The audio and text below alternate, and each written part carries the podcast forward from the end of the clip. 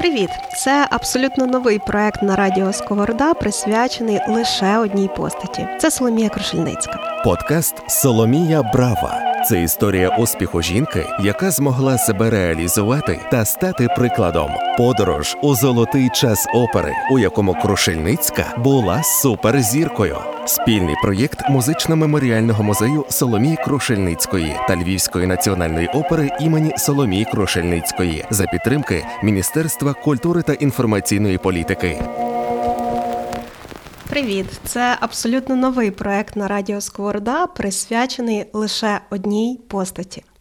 Це Соломія Крушельницька, славетна українка, оперна співачка, яка своїм голосом підкорила чотири континенти. Якщо ви почули словосполучення оперна співачка і хочете перемкнути зараз цей подкаст, я прошу вас це не робити, тому що говоритимемо ми зовсім не лише про оперу. Ми будемо говорити про історію успіху, адже історія успіхів. Про відомих українців рятують нас від такої дурниці, як меншовартість. Соломія Крашельницька це історія успіху про завоювання сердець публіки по всьому світу. Це про громадянський, е, громадянську позицію, це про гартування характеру, це про подолання гендерних стереотипів. Зрештою, це про те, як кермувати автомобілем, і навіть заради своєї мети, заради сцени, заради свого покликання відмовитися від шлюбу. Історія Соломії Крушельницької це історія успіху. Я вже тут говорю: ми, ми, хто ж сидить перед мікрофоном? Та не тільки я, а зі мною е, директор музично-меморіального музею Соломії Крушельницького Львові, пан Михайло Кобрин. Вітаю!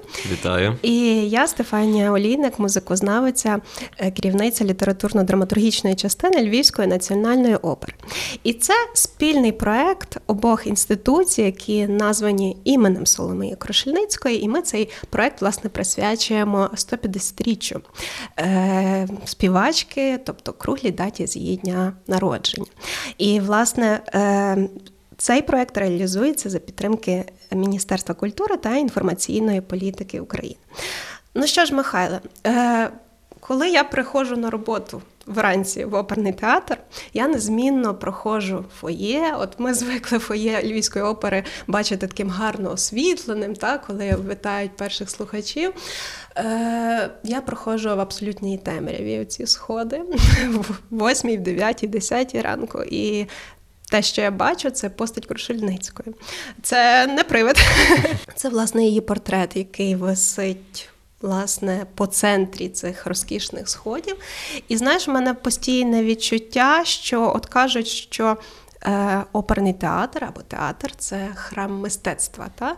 І ця витягнута постать Крушельницької з піднятою рукою, от Щось символічне є в ній, наче наче ікона, яка благословляє тебе на твій творчий шлях. От, власне, кожен ранок я проходжу, вітаюся з нею і робити свою роботу. У мене завжди є постійне відчуття, що цей театр, стіни цього театру пам'ятають славетні постаті, які виступали на цій сцені, і Крушельницька не виключення, адже вона виступала на сцені військово національної опери, щоправда, тільки один раз. Е, І оця луна оплесків, які відбулися там поза століття, мені здається, що вона присутня в цих стінах. Як в тебе? Ти приходиш на роботу взагалі в музей, е, який розміщується в кам'яниці, які придбала Соломія Крошницька. Тобто ми приходимо до неї додому, і, власне, тут ми пишемо зараз цей епізод. Які твої відчуття співіснування з нею? Е, дуже цікаві відчуття. Загалом я скажу, що в музей тут десь є подібний з театром, тому що музей буквально перекладається як дім муз. Це угу. також е, в музеях е, ем, живуть музи. Багато хто має дуже стереотипне уявлення відносно музеїв, що це таке місце абсолютної тиші, де тільки сидять суворі наглядачі і виганяють чи не дозволяють відвідувачам нормально оглядати експозицію. Або також тільки можуть е, здувати е, пилюку з різних е, старих речей. Е, Музей це дуже цікава така інституція, яка дуже багатогранна. Ми займаємось і е, архівною справою в фондах, фактично. Ми займаємося е, також е, виставковою, експозиційною діяльністю і просвітницькою діяльністю, читаючи лекції, показуючи е, різні е, фільми, роблячи майстер-класи. Е, З Крушельницькою ми її дух відчуваємо постійно. У нас деколи є це неодноразово говорять, що коли ми стараємось е, щось зробити, і деколи вона йде дуже дуже легко, і наші е, співробітники, співробітниці завжди говорять про те, що м, значить Соломія благословляє, значить, вона хоче, щоб це було. І іншим разом, навпаки, ніби хоче щось там зробити, воно ну ніяк не йде. Ну, от всі якісь от моменти про те, що, ем, що якось воно не складається, якісь є перепони, якось воно це, і наші працівниці, працівники кажуть, значить, Соломія цього не хоче. Тобто, тому ми е, завжди приходимо до вона господиня цієї кам'яниці цього дому, і ми бачимо те, що вона дещо благословляє, дещо не благословляє. Був такий цікавий факт у нас тут в музеї. Це замітив один з наших охоронців, що є е, при вході бюст Соломії, роботи Еммануїла Миська, і е, час від часу там біля нього появляється одна біла троянда. Ого. І ми протягом років, час від часу, ми стоїмо, і під е, цим бюстом є біла троянда, хоча ми не можемо ніяк засікти і побачити, хто у ж це приходить. У нас камери стоять, але там якраз таке місце, що камера, в принципі, не вловлює саме о- о- цей Фантастика. шматок, оцей куточок. Тому, в принципі, ми не можемо побачити. І бачимо, що вона має шанувальників по сей день.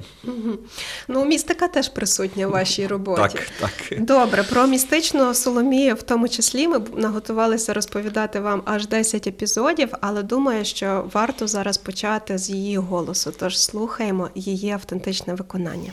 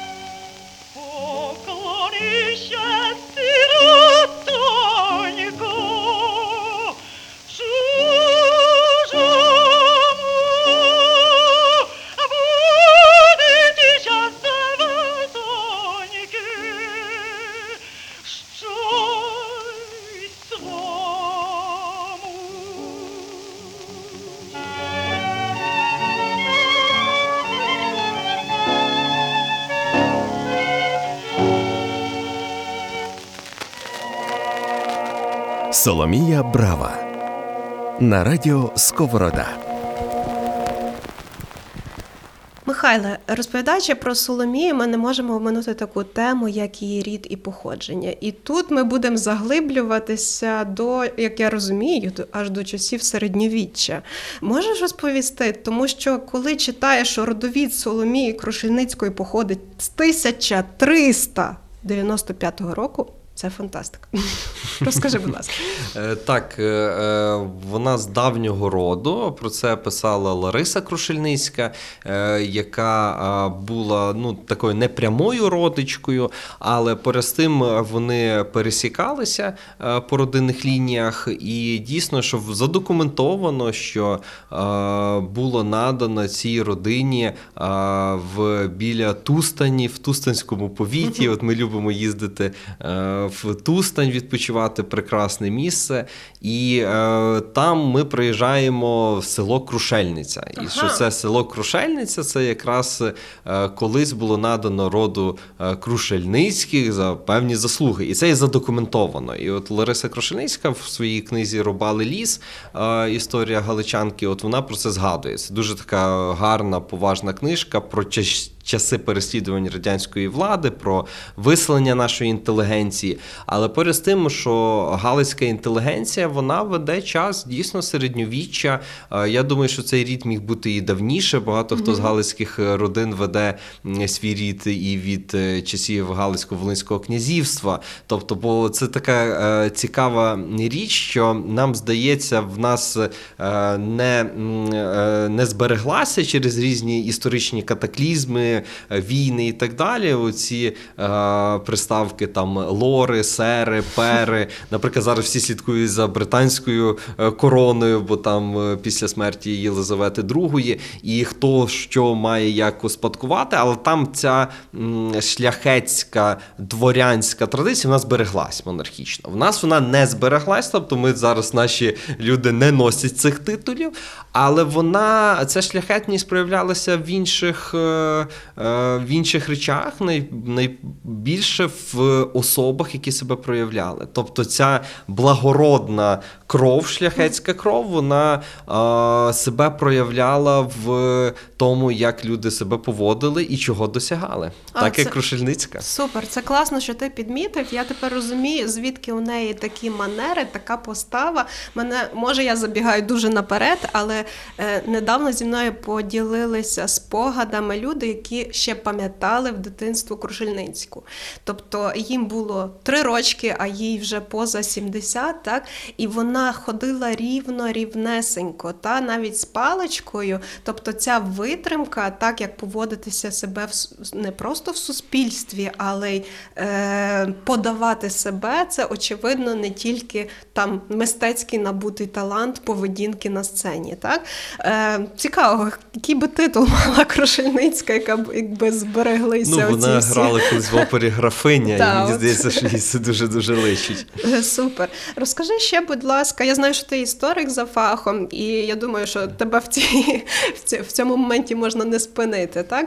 Але про от роль інтелігенції і, власне, родини Крушельницький, власне, в Галичині в 19 столітті. Е, В 19 столітті ми бачимо, що йде досить велике піднесення е, греко-католицької церкви. Чому так сталося? Це е, через ряд причин, зокрема через реформи Йосипа II Марії Терезії, коли Галичина попала під владу Австрійської імперії, Австрійська імперія, просвітницьке, просвітницька монархія, яка е, хотіла в певній мірі зрівняти людей і е, вірила в силу розуму. З одної сторони, вони керувалися таким поняттям, як секуляризація, і хотіли зменшувати вплив церкви е, і е, в певній мірі контролювати, що кожен служитель е, церкви він був і служителем імперії.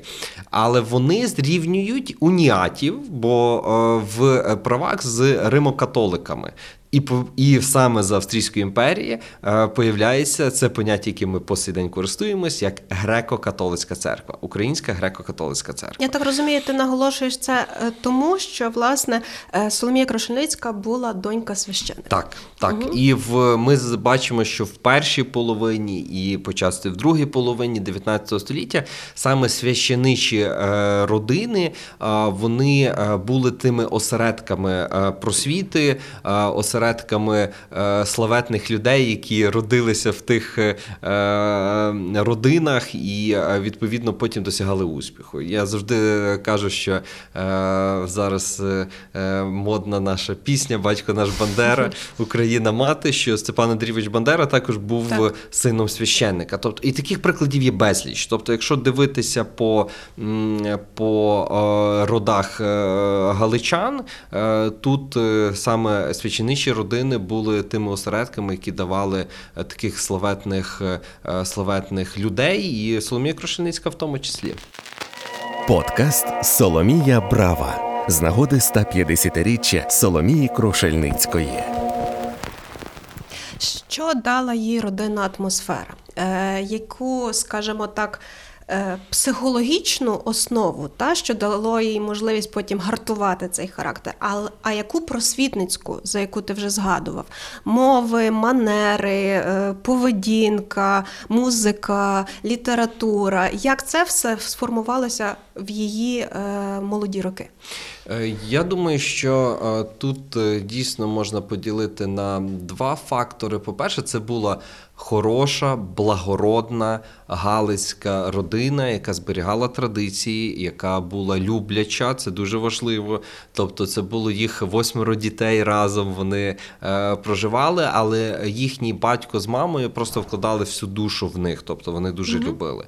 І, зокрема, Соломія Крошеницька вона мала особливі стосунки з батьком. Е, Загалом завжди каже, що є е, е, мамині сини і татусеві дочки. Ну тобто, все-таки оцей контакт він є дуже дуже такий там на психологічному рівні, дуже дуже важливий. І тому дуже важлива для кожної дівчинки думка і підтримка батька. Тобто, який в це. І батько, як ми бачимо, він дуже плекав своїх дітей, своїх доньок, і особливо це була його улюбленця, його солоха, люня.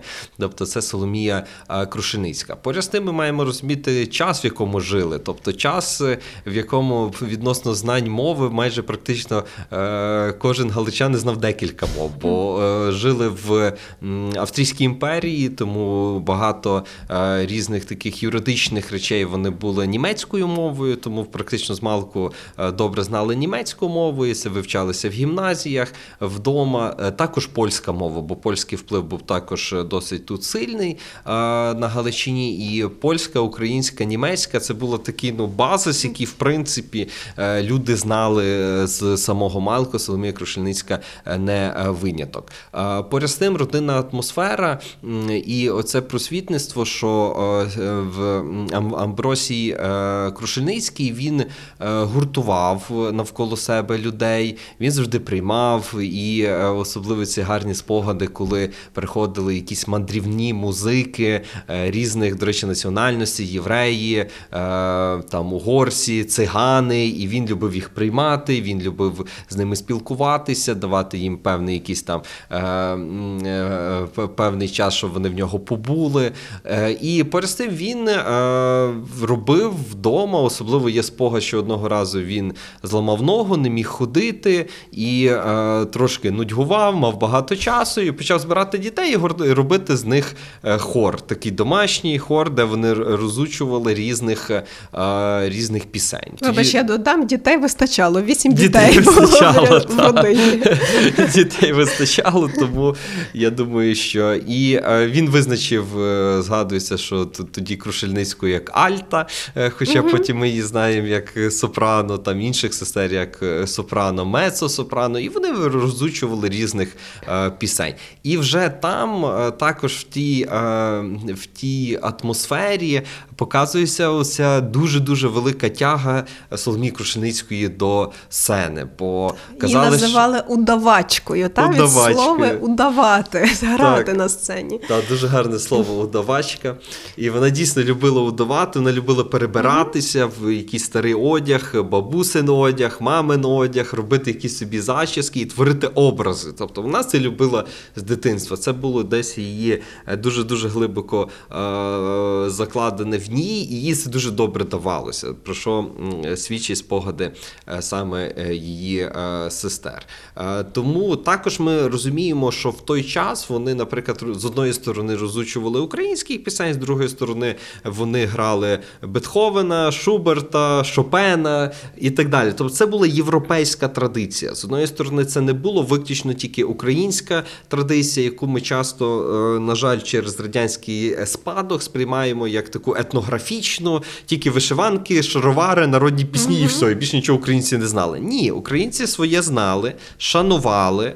Плекали, але поряд з тим вони е, грали е, Шуберта, Шопена і інших європейських композиторів. І так само відносно літератури, е, що вчитали, і тоді це було нормою читати е, Гете, Шиллера, е, Байрона і іншу європейську традицію. Власне, літературу, на основі якої написано сюжети багатьох опер.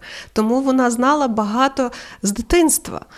Так, це дуже важливо, що розуміти, що, що Галичина і Україна, вся Україна, вона є в єдиному цілі, ціннісному полі і полі координат європейської культури. Тобто, бо нам завжди накидали е, що е, Російська імперія, що є якась е, окремішна там слов'янська культура, потім що є якась окремішня рускамірна культура, і протиставляли її європейській культурі. Ні, це неправильно. Тобто, мені здається, що от саме життя Крушельницької, Франка і інших наших великих діячів показують про те, що вони були в ціннісному полі самого малку. Тобто вони виховувались на європейських цінностях, на європейських традиціях, на європейських наративах, які потім і використовувала європейська культура і в різних жанрах, зокрема і в жанрі опери. Погоджуюся на тисячу відсотків і додам лише, що е, в Галичині того часу було ще дуже популярне аматорське музикування. Власне, те, що ми називаємо аматорським, це, якщо порівнювати навіть зараз, це хороша ос- навіть не е, освіта навіть не музичної школи, а навіть консерваторії, тому що дійсно, не маючи професійної музичної освіти, дуже багато хто музикував, співав чи грав на інструментах на рівні професіоналів е, ну, нашого часу. І це підтверджують, наприклад, е, випозичальні нот, наприклад, які репертуар брали так, щоб користуватися, щоб пограти в себе вдома. Е, Тому музичний рух насправді був дуже сильним в Галичині. І Очевидно, Крушельницька зростала і вбирала в себе в цю атмосферу. Подорож у золотий час опери. Запрошує Стефанія Олійник. Ти казав багато за батька Крушельницької, і не можемо не згадати за один дуже важливий момент е, в її ранній юності. Е, Це власне шлюб. Який мав відбутися, які вже е, запрошення були розіслані, але вона від нього відмовляється. Це абсолютно нонсенс для доньки священика. Розкажи про це.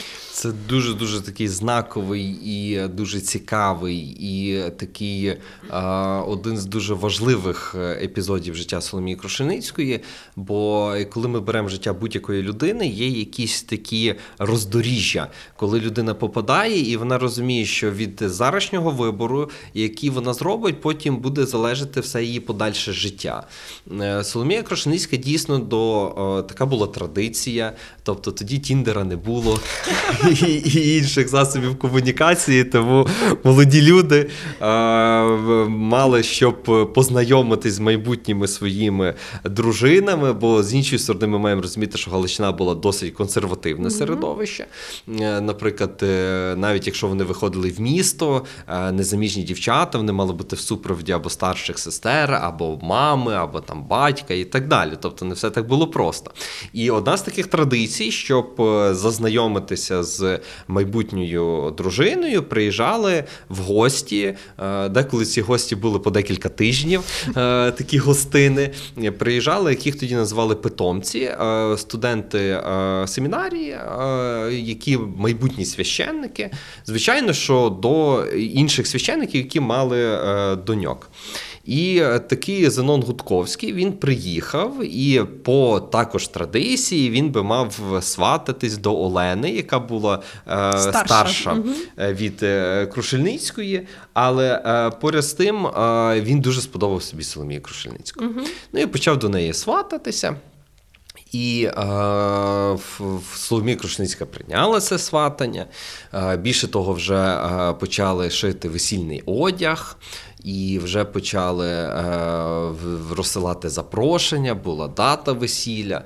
Але е, вийшло так, що е, в майбутній ну, жених, майбутній чоловік, він насміхався захопленням Соломії Крушельницької музикою. І казав, що мені ближче Шопа, ніж Шопен.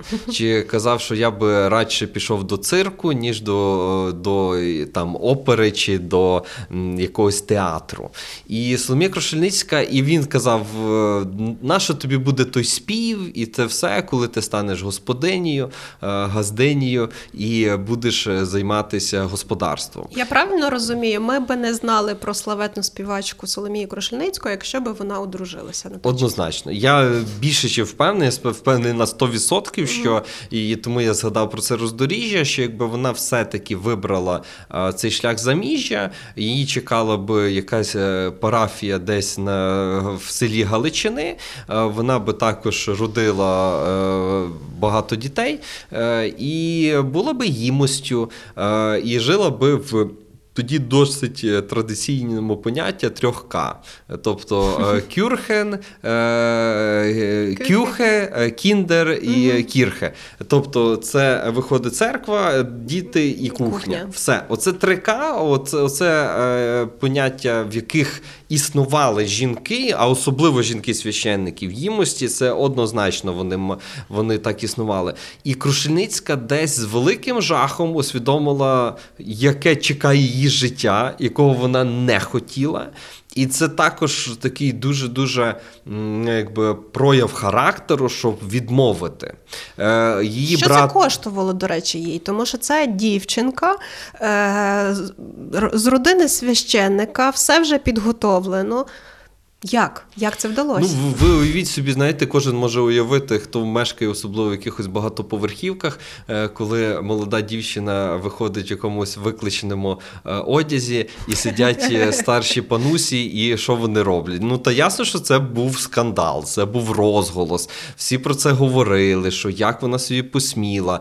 Хоча тут також слід відзначити дуже дуже велику підтримку батька. Тобто, бо вона все-таки, е, щоб розірвати ці заручини, вона мала за порадою брата Антіна, вона пішла до батька, переконала, і батько її підтримав. Тут важливо, бо батько також міг, в принципі, десь її переконувати, наприклад, все-таки е, це весілля відгуляти. Він її зрозумів, він прийняв її позицію, не зважаючи на цей десь осуд, розмови, е, плітки і все решта. Він е, все-таки е, дав можливість їй себе реалізувати. Більше того, це далі проявляється в тому, що він навіть е, позичав гроші, брав кредити для її навчання. Тобто, для чого, що вона це також згадує, що там сім'я досить було сім'ї сутужно, але батько все-таки. Поставив ставку на неї, тобто навіть фінансово, тобто, що це також дуже важливо. Е, Тому це було прояв її неймовірно стійкого характеру, неймовірної сміливості піти на такий крок заради своєї мрії. Це дуже класно, тому що оці прояви характеру, які ми бачимо в молодих її роках, вони потім будуть дуже яскраво проявлятися і під час її кар'єри, коли власне вона стикнеться з інтригами, плітками, е, коли треба буде ризикнути і поставити на ту чи іншу партію, і виграти, і просто закарбувати своє ім'я в історії оперного мистецтва.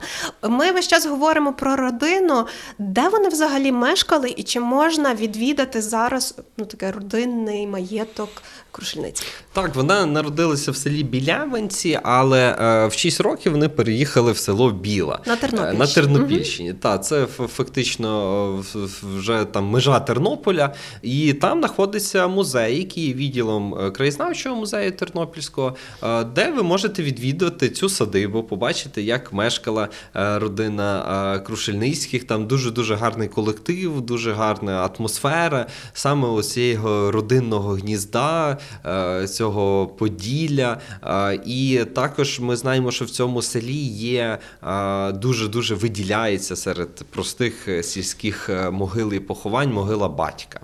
Бо коли помер батько Крушельницької, вона спеціально замовила в Італії з мармуру таку колону античну з, з постаттю такої плакальниці.